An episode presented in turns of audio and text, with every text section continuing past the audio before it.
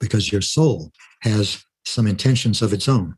Those intentions are harmony, cooperation, sharing, and reverence for life. And as you begin to create and bring with those intentions and bring those intentions into your life, you begin to align your personality with your soul. And that is the definition of creating real power, authentic power. Hi, I'm Vishen Lakhiani, founder of Mindvalley, the school for human transformation. You're listening to the Mindvalley podcast, where we'll be bringing you the greatest teachers and thought leaders on the planet to discuss the world's most powerful ideas in personal growth for mind, body, spirit, and work. Welcome back to the Mindvalley podcast. So I'm beaming right now because the man sitting in front of me is Gary Zukav. And if you are anywhere into personal growth, spirituality, You've probably heard of this man.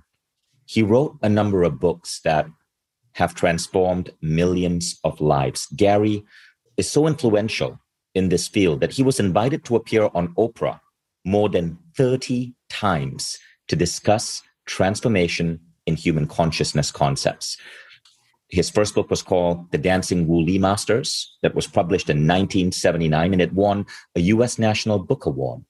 He followed up that masterpiece with The Seat of the Soul and then Spiritual Partnerships. And Gary's newest book, Universal Human, drops June 22nd. And so we're really, really, really excited to have Gary with us. Gary's work has influenced me in so many ways. And much of the philosophy you sometimes hear me speak about, unity, reverence, come from Gary's ideas. And so Gary Zukav, we are so excited to have you here on the Mindvalley podcast. Thank you so much, Vishen. And I'd like to say thank you for that compliment that these are my ideas, but they're not really. They come from the universe. So you have the same source to them that I do. And this is one of the things that I love pointing out. This is our new consciousness, but I do love sharing them. And I feel that I can contribute in that way. Gary, thank you for your humbleness. Now, you're obviously a brilliant man. You graduated from Harvard University. You wrote your book, The Dancing Li Masters, was a science book. But for people who may not be familiar with this incredible movement that you've had to become one of the most recognized spiritual teachers today, I'd love for you to talk about how you got started in this field. well, you know, there's a story about someone who walked into a photo gallery tried to talk down the photographer on the price of the photo. And he said, How long did it take you to take that photograph? And she looked at him and said, 30 years and three one hundredths of a second. Well, that's the way it is with this endeavor of mine. I can't tell you how long it's been, but it's been a long time, maybe in experiences that predate my lifetime, because it gives me so much joy and so much fulfillment just to talk about these things. I think that book, The Dancing Li Masters, might be a good arbitrary place to start. At that time, I was living in San Francisco. I was experimenting with drugs, lots of them. I was addicted to sex. Motorcycles were a big part of my life. I thought I was really cool.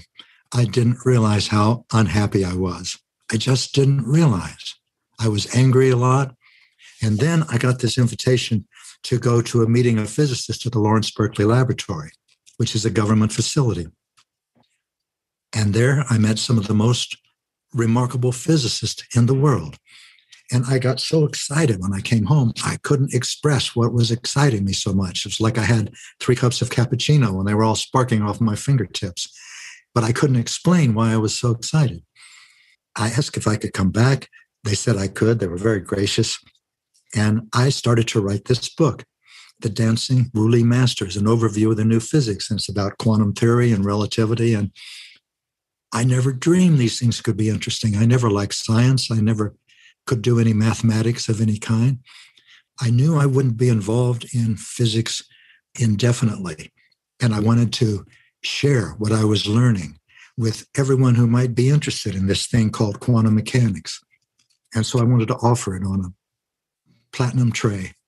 And I did. I was going to say that book was so influential. There was an article, a review about it in the New York Times in 1979. And that reviewer said, a book that manages to explain relativity and a lot more without resorting to a single bit of mathematics. It's because I couldn't do a single bit of mathematics. but I've always felt that to share something, I need to go to the heart of it, mm-hmm. the very heart of it. If I could explain quantum mechanics without resorting to the jargon, and a lot of physicists cannot, by the way, I discovered that, then I could really share something. So I started writing and I made an outline with each chapter in it. And as soon as I started writing, I diverted from the outline. It wasn't interesting anymore. The energy was going someplace else. And after six months, I had six chapters written, and they all fit together like they belong together. But how did that happen? Because I didn't put them together. And that's when I discovered non physical reality. That's when I discovered it's not possible to create alone. I used to think I'm the creator of this, but mm. I discovered that I can't create alone because it's not possible to be alone.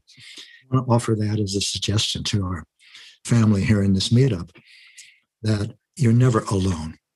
And I began to experience a depth of comprehension and magnitude. I mean, I always knew that I had some IQ, but this is not a realm of IQ. IQ is like knowing how to write, but what you're writing, that's what's important.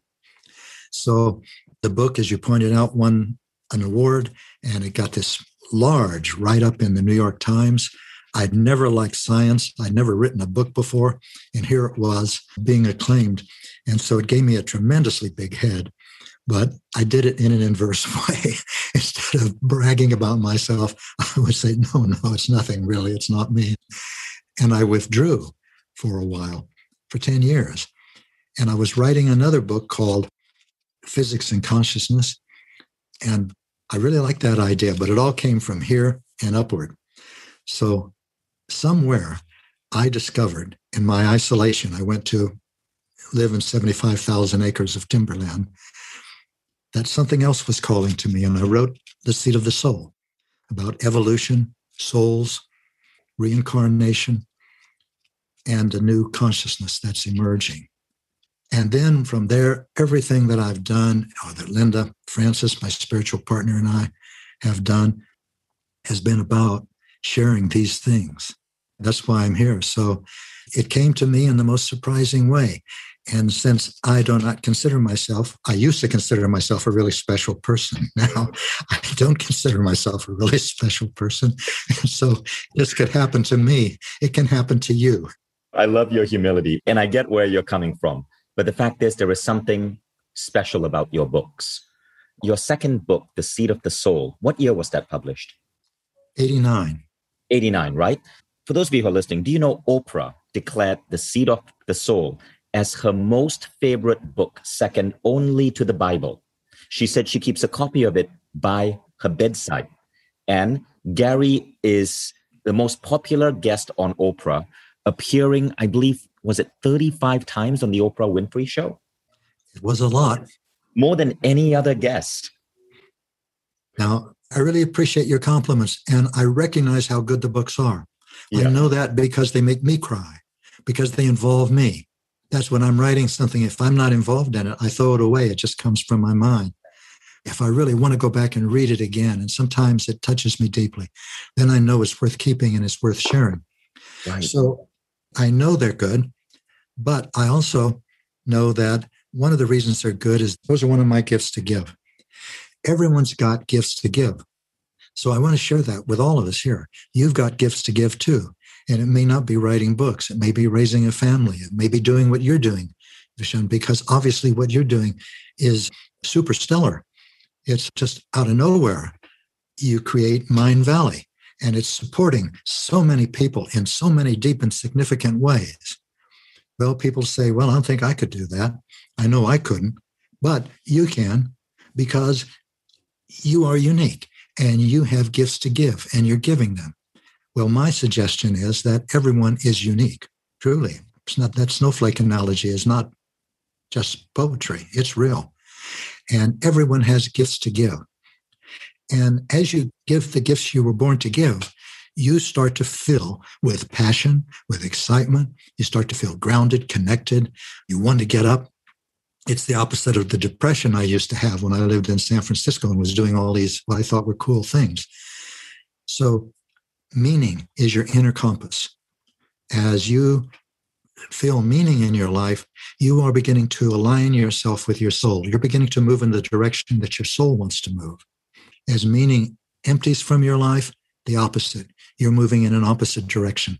If you're moving the opposite direction, everything goes wrong in your life. Nothing seems to go right.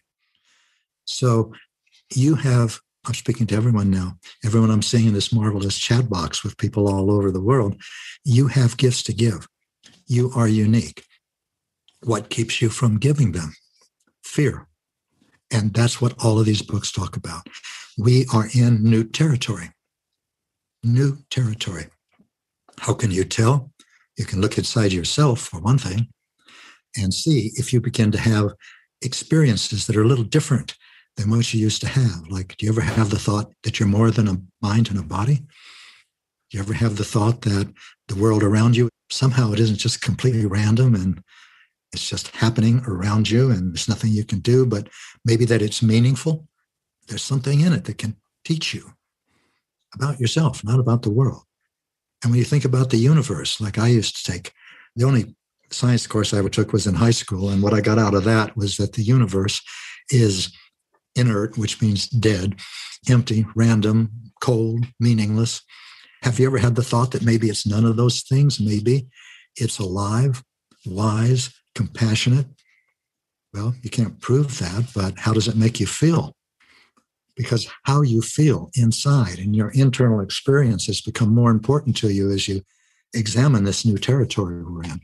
So that's the beginning vision to where did all this start? Same thing for everyone here.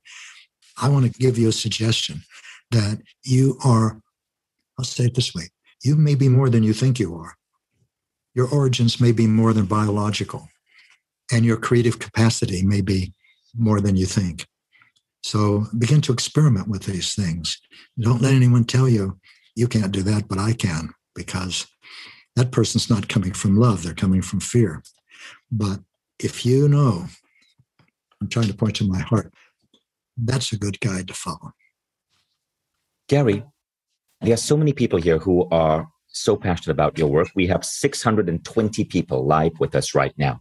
So for those of you who are live with us, all of you Mindvalley members, open up the Q&A box and ask any question about any of Gary's works. I'm sure if you go through his books, you will find that you have highlighted so many different topics. I have a list of highlights open in front of me. It's probably about 90 highlights just from the seat of the soul itself. So I want to bring you guys up to get a chance to converse with Gary. You're going to get five minutes each, and I want you to ask your biggest questions.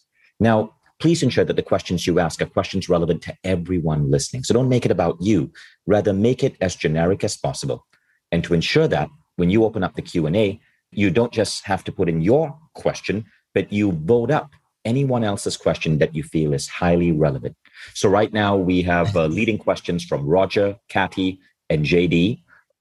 May I make a request?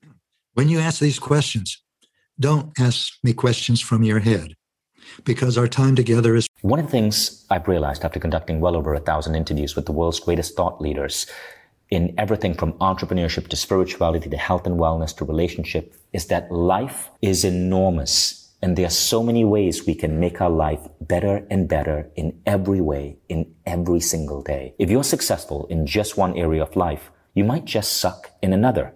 I've known billionaires whose romantic lives were in shambles. I've known incredibly emotionally intelligent people who just couldn't make money. And that's totally fine. It doesn't matter where you are. Life doesn't have to stay the same forever. You're not cursed or destined to be miserable or unlucky in love or struggling to make ends meet. You were just never thought how to have it all, how to do things differently, how to master the human experience from a mind, body, and soul perspective.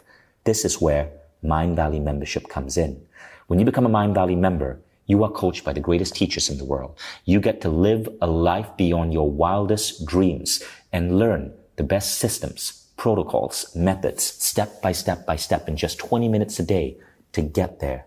you become the man or woman that you've always aspired to be.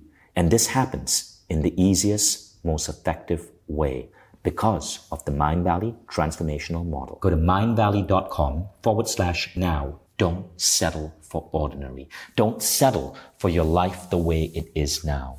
Aspire to step into your greatness. It's precious and we don't have that much of it. I mean, actually, from a larger point of view, you could say we've got eternity to work these things out. But here with you and me and Vishen, don't ask me just questions from your mind. Go to your heart. Ask significant questions, questions that are important to you, questions that are meaningful to you in your life. And everyone's got those. And in our new territory, it's important to look at those and really open yourself to what they are and what different answers might be. So I'm going to start with the first question, Gary. And this is the most powerful idea I got from your book, Seat of the Soul. I'd love for you to tell us about reverence. What does it mean? And what does it mean to be someone who operates from a place of reverence? Reverence is everything. There's different ways of approaching what we're going to talk about. Reverence is a wonderful one. Reverence is going to the essence of something. It's going beyond the shell of form and into essence. For example, if you look at your life, you could say, well, it's just, I was born, I'm going to die, and here I am.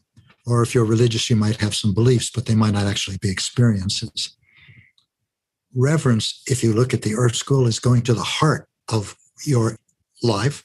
You could say, I'm in a school. I'm in an educational environment and it's got only one purpose, and that is to teach me to love. Well, that's a pretty general statement and has been said for a long time. So we can talk about that in more precise and helpful terms. We could say its sole purpose, no pun, is to grow spiritually. What does that mean? It means to become emotionally aware so you can make responsible choices. And the Earth School gives you opportunities to do that all the time because your interactions with people, with events, produce emotional currents in you. Some of them are painful, very painful, like heartache. That is not a poetic term, that's a real term. And emotional pain can hurt as much as hitting your thumb with a hammer. And so when you come to recognize those emotions, not as obstacles to your spiritual growth, but as something that's worth your while to pay attention to because they are preventing you from giving the gifts that you were born to give. So if you were born to raise a family, create a business, become a welder, whatever it is, you can't do it. You can't give your gifts when you're angry, when you're jealous, when you're resentful, when you're feeling superior or inferior, when you're caught up in the addictive sexual energy current. In other words, you can't love. So, how can you connect reverently to someone else when you're angry, when you're jealous, when you're resentful? You can't. You can't be reverent. You can't give the gifts you were born to give. You can't love. These are all the same thing. So, as you create real power in your life, you learn to distinguish between those energy currents that create destructively when you follow them like the ones I just mentioned, and those energy currents that create constructively when you follow them. For example, gratitude, appreciation, caring, patience, contentment, awe of the universe. When you follow those energy currents, they feel good, not painful. And the consequences that you create are constructive, not destructive. And you start to move toward your soul. And as you learn to recognize these destructive energy currents, and we'll call them fear, just to give the basket a shorthand label, as you start to challenge them, which means when you feel them, you decide you can't just stop feeling them. That would be nice. I've tried, doesn't work for me. But if jealousy comes, or pain comes, or grief comes, it comes. But I can feel it, and you can too, fully. That's what emotional awareness is really about and then choose, even while you're feeling that, not to act on it, to reach for the healthiest, most grounded, sane, loving part of your personality, not sentimentally loving, healthy loving, and act from that, even while you're feeling the pain of fear. You act with love. And as you do that again and again and again and again, and then you add a lot of agains to that, you begin to recognize these painful, fearful experiences. They still come, but they don't control you as much. It's like water running off the feathers of a duck. And at the same time, you begin to cultivate the loving aspects of your personality. For example, if you challenge your impatience by not acting on it, you're cultivating your patience. And your awareness begins to include more and more loving experiences. And you move in that direction. That's the direction that your soul wants to move. Because your soul, I want to suggest, has some intentions of its own.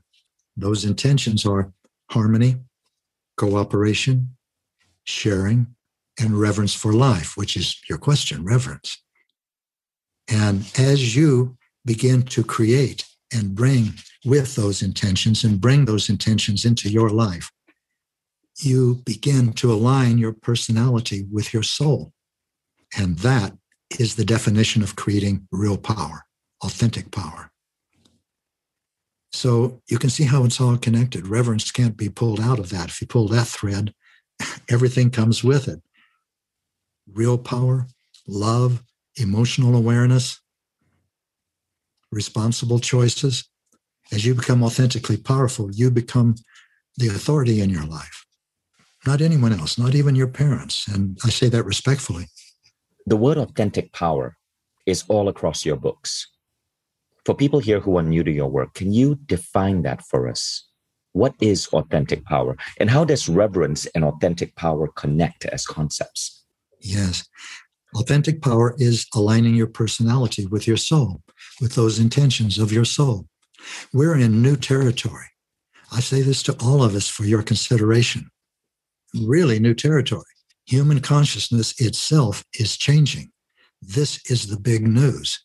And I don't mean the big news like today or yesterday or this month or of the decade or the millennia. I mean the big news.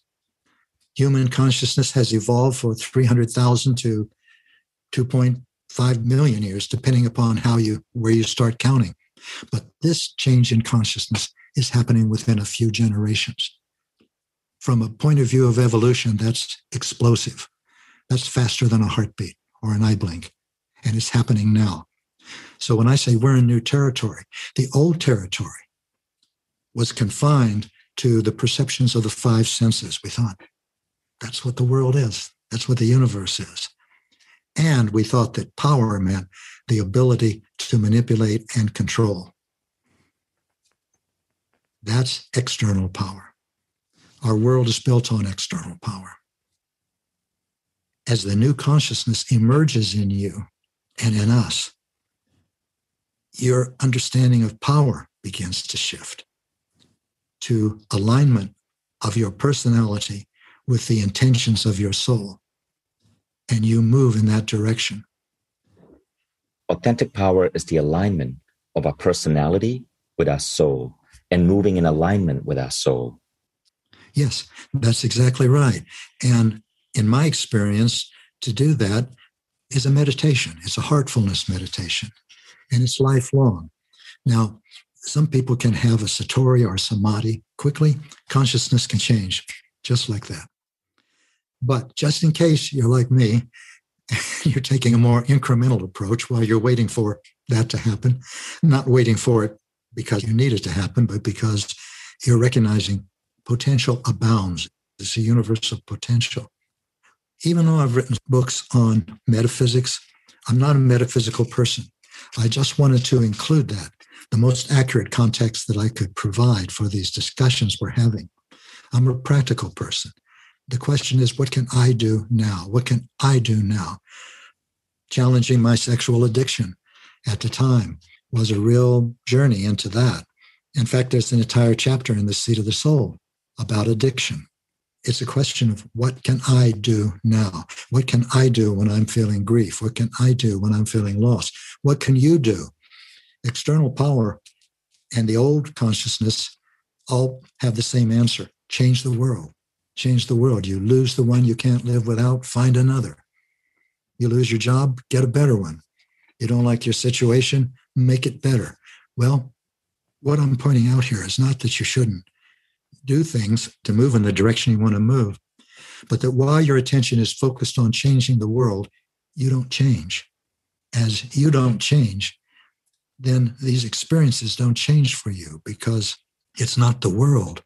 And by the way, I'm offering all of these as suggestions, as ways that I've come to look at life, and I hope it'll be helpful to you. But I don't say you need to believe them. But if you find any resonance in them, then explore that. So the the resonance here, if you have it, is that trying to change the world doesn't work anymore. That's part of the new territory we're in.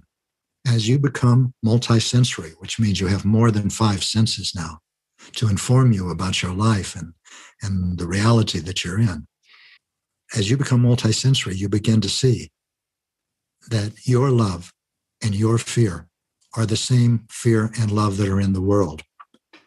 So if you want to change the world, you have to change yourself. This is the new territory. Everyone knows Gandhi was supposed to have said, be the change. He said something in essence that was that, but it's actually so. And you can experiment with it yourself. If this world that we're in is built on external power by five sensory humans who were evolving by surviving and surviving by pursuing external power, manipulation, and control, then there's no way we can change this world by adding more external power to it. So we can't manipulate it and control it into changing. You can't proselytize or convert somebody into being loving. The only way you can change this world is to put something in it that isn't there now, and that's authentic power. So until you do, the world's not going to change. And I'm not saying this is good and that's bad. I'm suggesting, in fact, I'm saying that if you don't change, you don't change. There's only one person who can change you, and that's you. Now, people can help you. That's spiritual partnership, but no one can do it for you. Did that answer the question you were asking? Thank you. So we've spoken about reverence, we've spoken about authentic power, and reverence, just to read a quote from you Reverence is the attitude of honoring life. You do not have to be authentically empowered to be gentle with life or to love life. There are many people who are not authentically empowered, but who are quite reverent. They would not harm nothing. And you also went on to say, reverence is not respect. Respect is a judgment. It is response to the perception of qualities that we ourselves admire.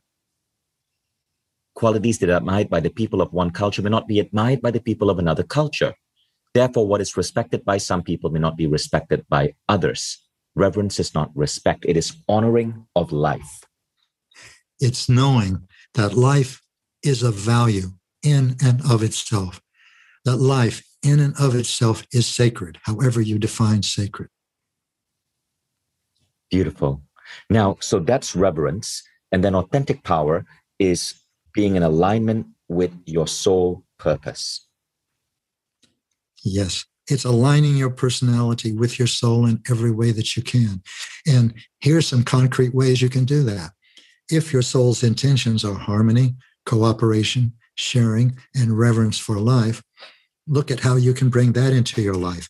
These are interesting questions because now the world into which we're awakening is a world of discord, competition, hoarding, and exploitation. It's a world in which life is a cheap commodity. And so, as you begin to awaken to this world, as you become a spiritual person, you realize that it's not easy to be a spiritual person in a world that does not yet recognize spirit. But yet, as it's emerging in you, it is your health calling you. It is your higher potential calling you. It is your beauty and your love, all the things that you are calling to you calling to you and you're feeling it. Now, here's the thing if you don't follow that call, it's not as though you're doing a bad thing or you're going to be punished. You just won't change. But the consequences for you could be difficult.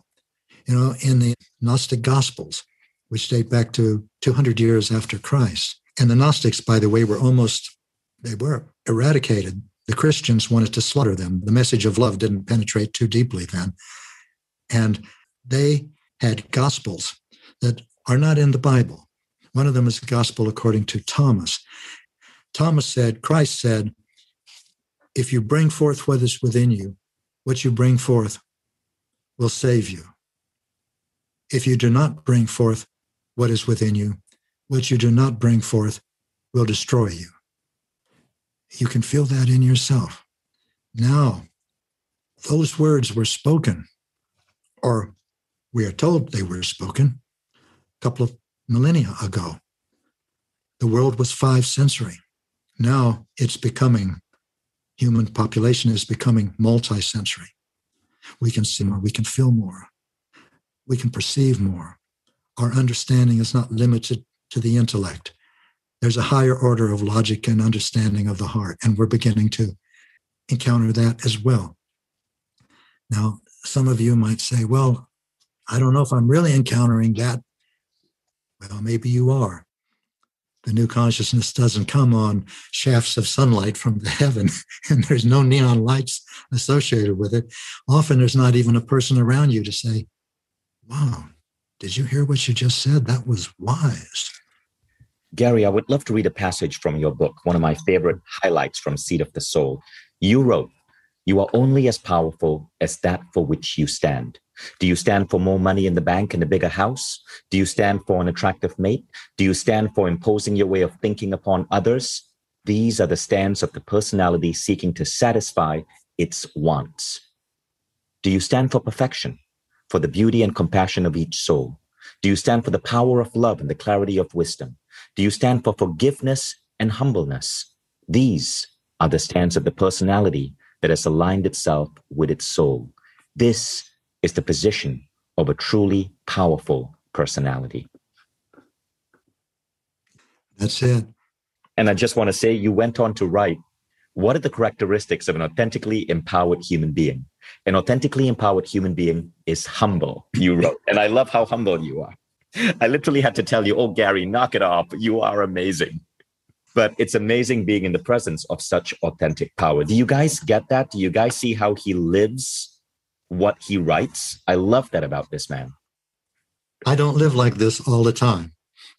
I have frightened parts of my personality. And when they come up, I can feel their anger. I can feel their resentment. I can feel their superiority. Superiority and anger are things that I've had Uh, frightened parts of my personality I've experienced all of my life. And I didn't think they were frightened parts of my personality. I would have thought that was a bit strange in terminology. I just thought this is the way I am. Yeah, I'm angry. I've always been angry and I always will be. Put that in your pipe and smoke it. That was my attitude. and so I've changed, but I still have these frightened parts of my personality and I still challenge them. And that's the creation of authentic power. So I suggest to you that you not judge yourself by your low water mark. If I judge myself by my low water mark, I could never be at a meetup like this and say the things that I'm saying. Part of my personality would say, How can you say those things, you hypocrite? You get angry, you get jealous, you feel superior or you feel inferior. How can you tell people this? Well, I can do it because I don't assess myself by my low water mark. I assess myself by my high water mark. And that is what allows me to share. And you can do the same thing too. In fact, that's a choice. One of the tools of creating authentic power is choice, responsible choice. So I started out by saying reverence is everything. I can also say choice is everything. Intention is everything.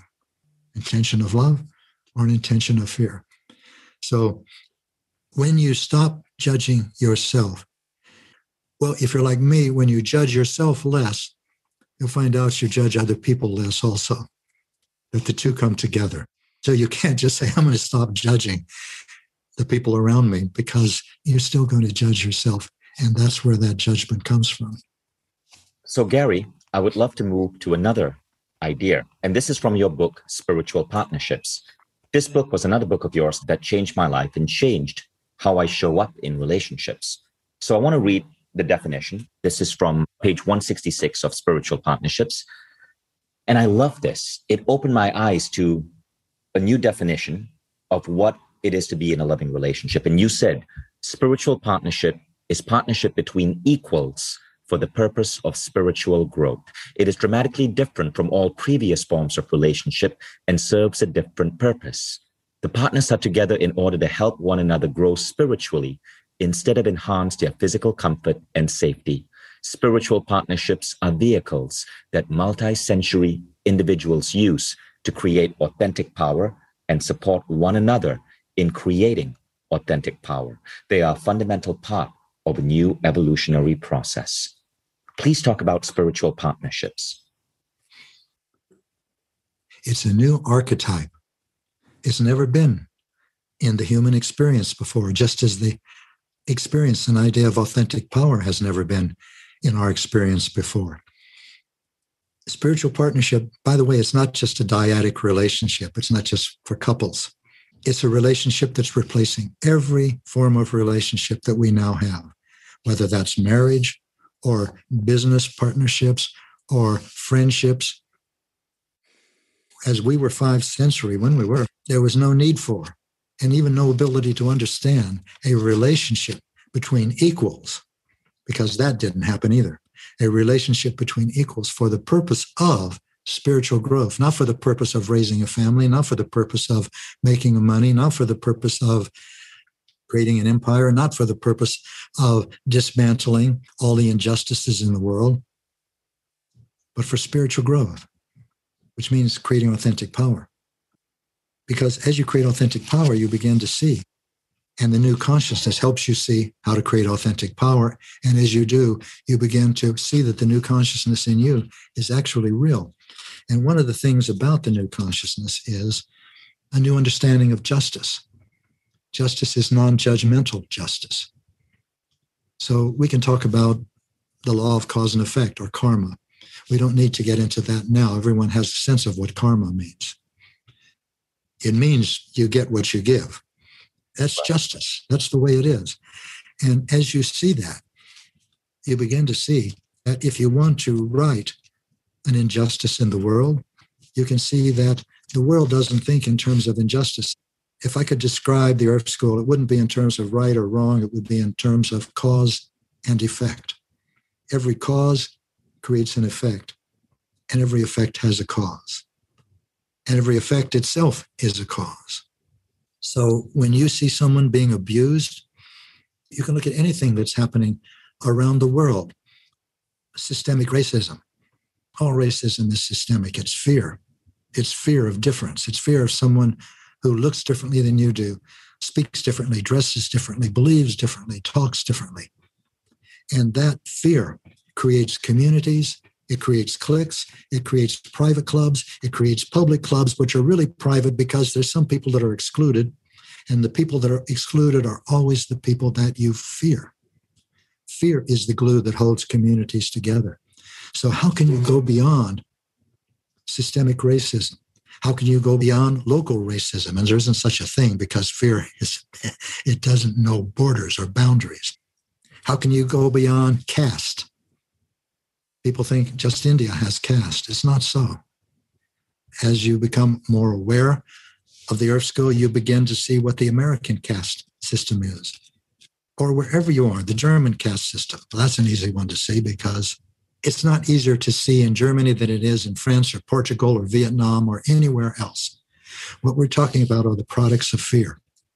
Another big change, I know this is the third time I've said this, but a big change in the new consciousness is that the pursuit of external power is not only non productive now, it's toxic.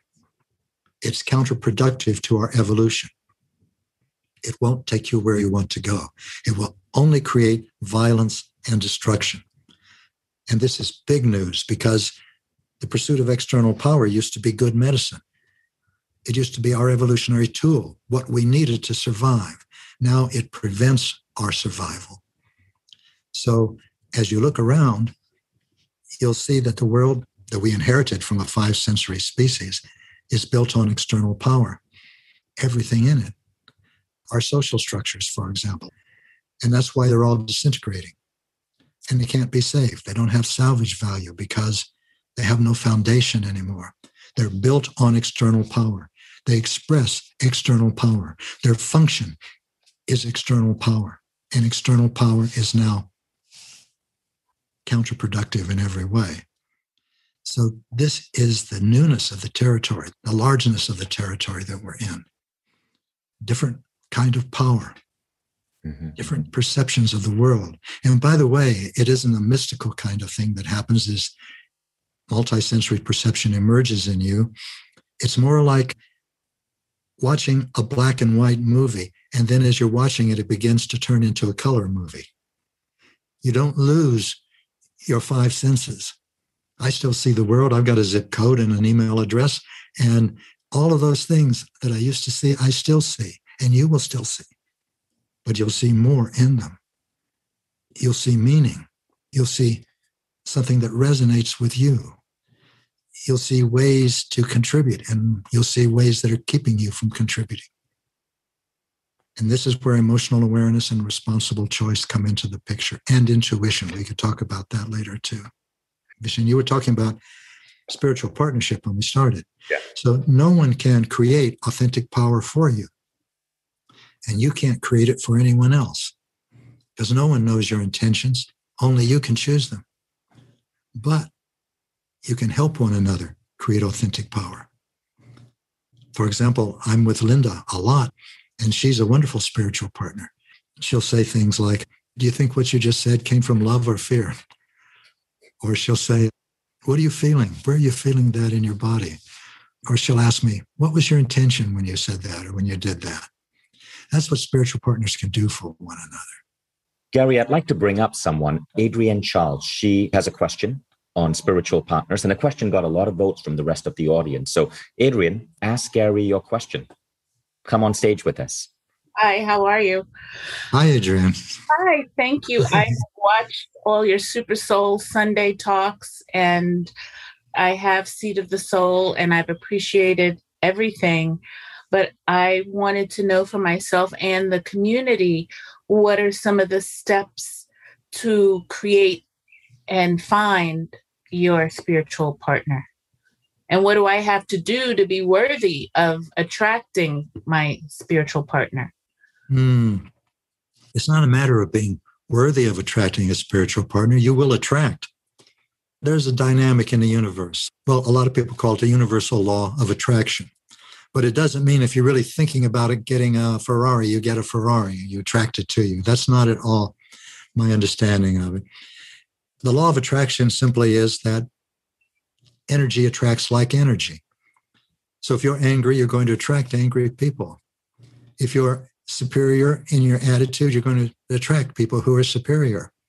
And you're going to think that you live in an angry world or a world of superior people because you're attracting them. So if you're more loving, then you begin to attract loving people. I was angry, and boy, was I attracting angry people. And I could see them everywhere in environmentalists, in political activists, everybody that had a cause angrily had a cause. So you're asking how you can attract a spiritual partner. It's the same answer to how you can attract anything. Become it yourself. I know for me, I was living in a little town in Northern California, Mount Shasta. I had been sort of a secular monk for seven years. And this was following a former lifetime of being addicted to sex. And then I began to think, I think I might want to have a partner. So I looked around all the women that I knew in Mount Shasta. I love them all as sisters. We were in a community there. And I thought, well, this isn't going to work. Maybe I'm going to have to move to San Francisco or a place where the talent pool is deeper. But before I could do that, it turns out that I met my to be spiritual partner. She came to Mount Shasta to go to an event that some people in my community were putting on. and I went there to speak. And I met her. And the first thing that happened when I saw her was I didn't like her. I pushed her away. Not only that, she's a pretty elegant person, but when I met her, she was wearing a sweatsuit, going barefoot, and in sweat. She had a haircut that looked to me like a bowl cut, like old monks used to have. It wasn't that bad, but the point is, I was not attracted to this person at all.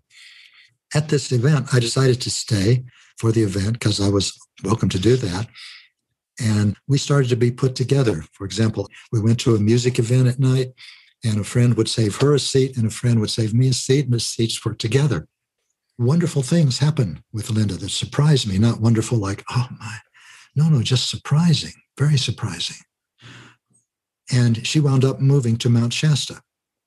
In fact, she had planned to move to Mount Shasta before she met me and then decided she wasn't going to move to Mount Shasta because she wasn't going to move anywhere because of a man. And then she moved there because she thought, I'm not going to not move anywhere because of a man.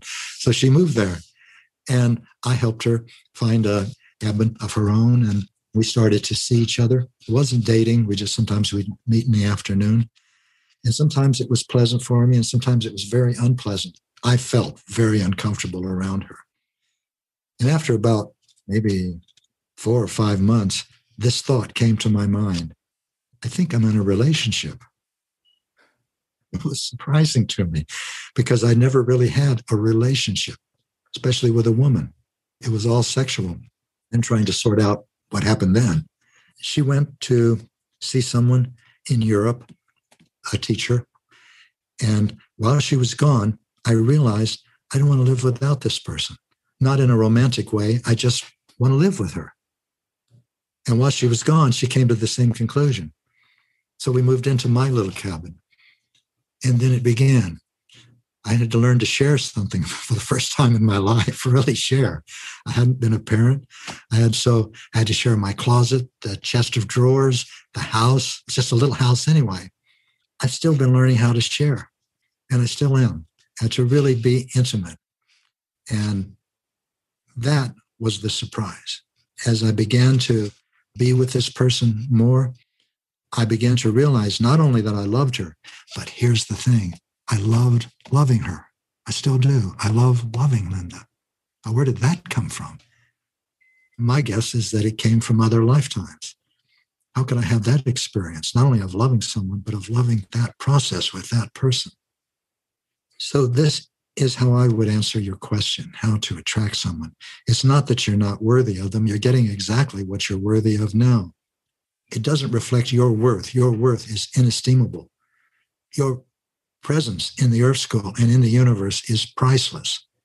Everyone's presence is precious, not more precious or less precious than anyone else. But it's your perception of yourself as unworthy. That is the energy that's attracting right now. And I would not want to attract someone because that means I would attract someone who feels unworthy to have a spiritual partner and then look to me to make them feel worthy. Right. That's painful. Thank you, Adrienne. Thank so, you. Oh, thank you, Adrienne. Thank you so much. Beautiful conversation. So, for those of you who are interested in going deeper with Gary's work, please visit his website, seatofthesoul.com. Seatofthesoul.com. Gary's newest book drops June 22nd. And I was just telling Gary, I'd love for him to come on live with us again just before that book goes out around June 18, 19, 20. So his newest book is called Universal Human.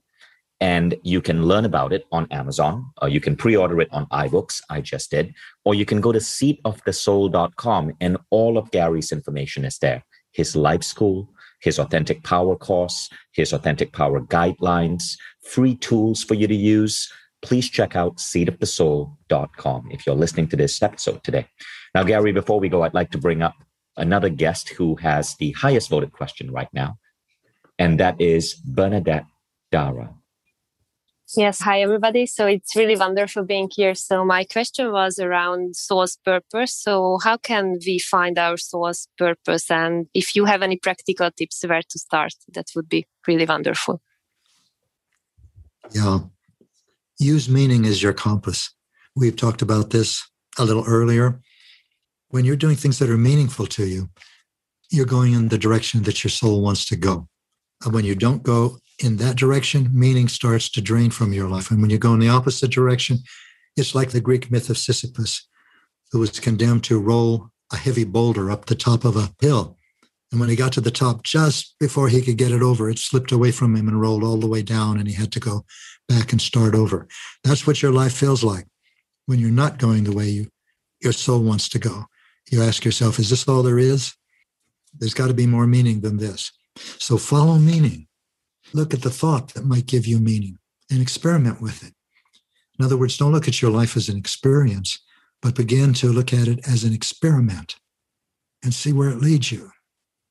I don't know what agreement, what sacred contract you have with the universe that your soul made before you incarnated.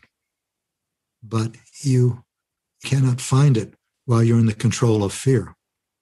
As you begin to move into love, you become naturally drawn toward it. And then it may surprise you.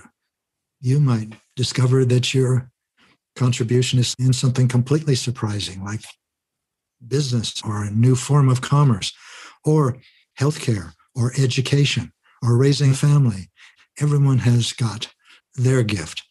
And that's how we started a little earlier by suggesting that you not think that your gift is better than someone else's gift. Vishen is giving his gift. It's quite beautiful to see. And I love to have talks like this and write the books that I do. And there are things that do give you meaning. But if you don't pay attention to meaning when you feel it in you and allow yourself to go in that direction, you can't explore them and you won't bring those, you won't bring those things into your life. This is like saying your soul, you might put it this way, has planted seeds in you, the incarnation, like you would plant seeds in soil. But if no one says, Bernadette, there's seeds over there, see what happens if you take care of them. So go over there and water them every other day or every week. And also put some nutrient on the ground and see what happens. And you think, well, it's just a barren patch. I'm not even interested in there. I've never gone to that part of my backyard. But you do because someone said that and it meant something to you. You don't know why. You just said, well, maybe I should do that. And then a sprout comes up and you know what follows there. If you continue to pay attention to the sprout and to nurture it, then it grows into a plant. And then maybe it bears fruit or a flower. It's something like that. You can't nurture it if you don't even know the seed is there. Or maybe you sort of know it, but you don't pay attention to it and then you can't watch it flower and see its beauty and see its seeds or the fruit that it produces unless you're willing to give it nutrient. And the only nutrient in the earth school that works and never fails to work is love. That's not need. There's no such thing as unrequited need. Unrequited love, unrequited need is what's painful. Love is not painful, it's blissful, it's meaningful. So pay attention to meaning and let us know. Post it somewhere. I'd just love to hear from you what this produces, what you produce. It's so profound. Thank you very much. Thank you, Bernadette. Thank you, everyone, for asking your beautiful questions. Oh, I just want to say in about a month, we're going to have an entirely new website that we're building just for you. Same address. If you want to see what it looks like, you can go to universalhuman.com, which is the book page, but you'll get a sense of the style and the elegance and the friendliness and the invitation that we're attempting to put into everything we do now. Yes, remember seatofthesoul.com, universalhuman.com. Gary, it's so good that you got the domain names matching your book titles. That can be expensive and hard to do. I wasn't able to acquire all my domain names, but I'm so proud of you for being able to do so. And the website looks beautiful. So, guys, go to universalhuman.com and you can pre order the book right there. I've started reading it. Gary gave me an advance copy, and it is as good as any of his prior work. Gary, thank you so much. Vishen, I'm so delighted to be here, and thank you for sharing your family with me. Well, family isn't big enough word. Thank you. And thank you to everyone who's joined us.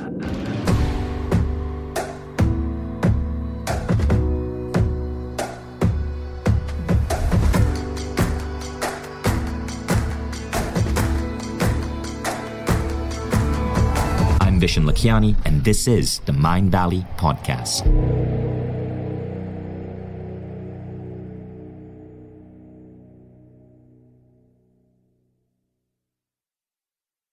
If you like the Mindvalley podcast, take the next step. Become a Mindvalley member. Imagine being coached daily by the greatest teachers on the planet. How quickly would you transform your health, your mindset, your body, your relationships? How quickly would you double the size of your company? How quickly would you see your career grow?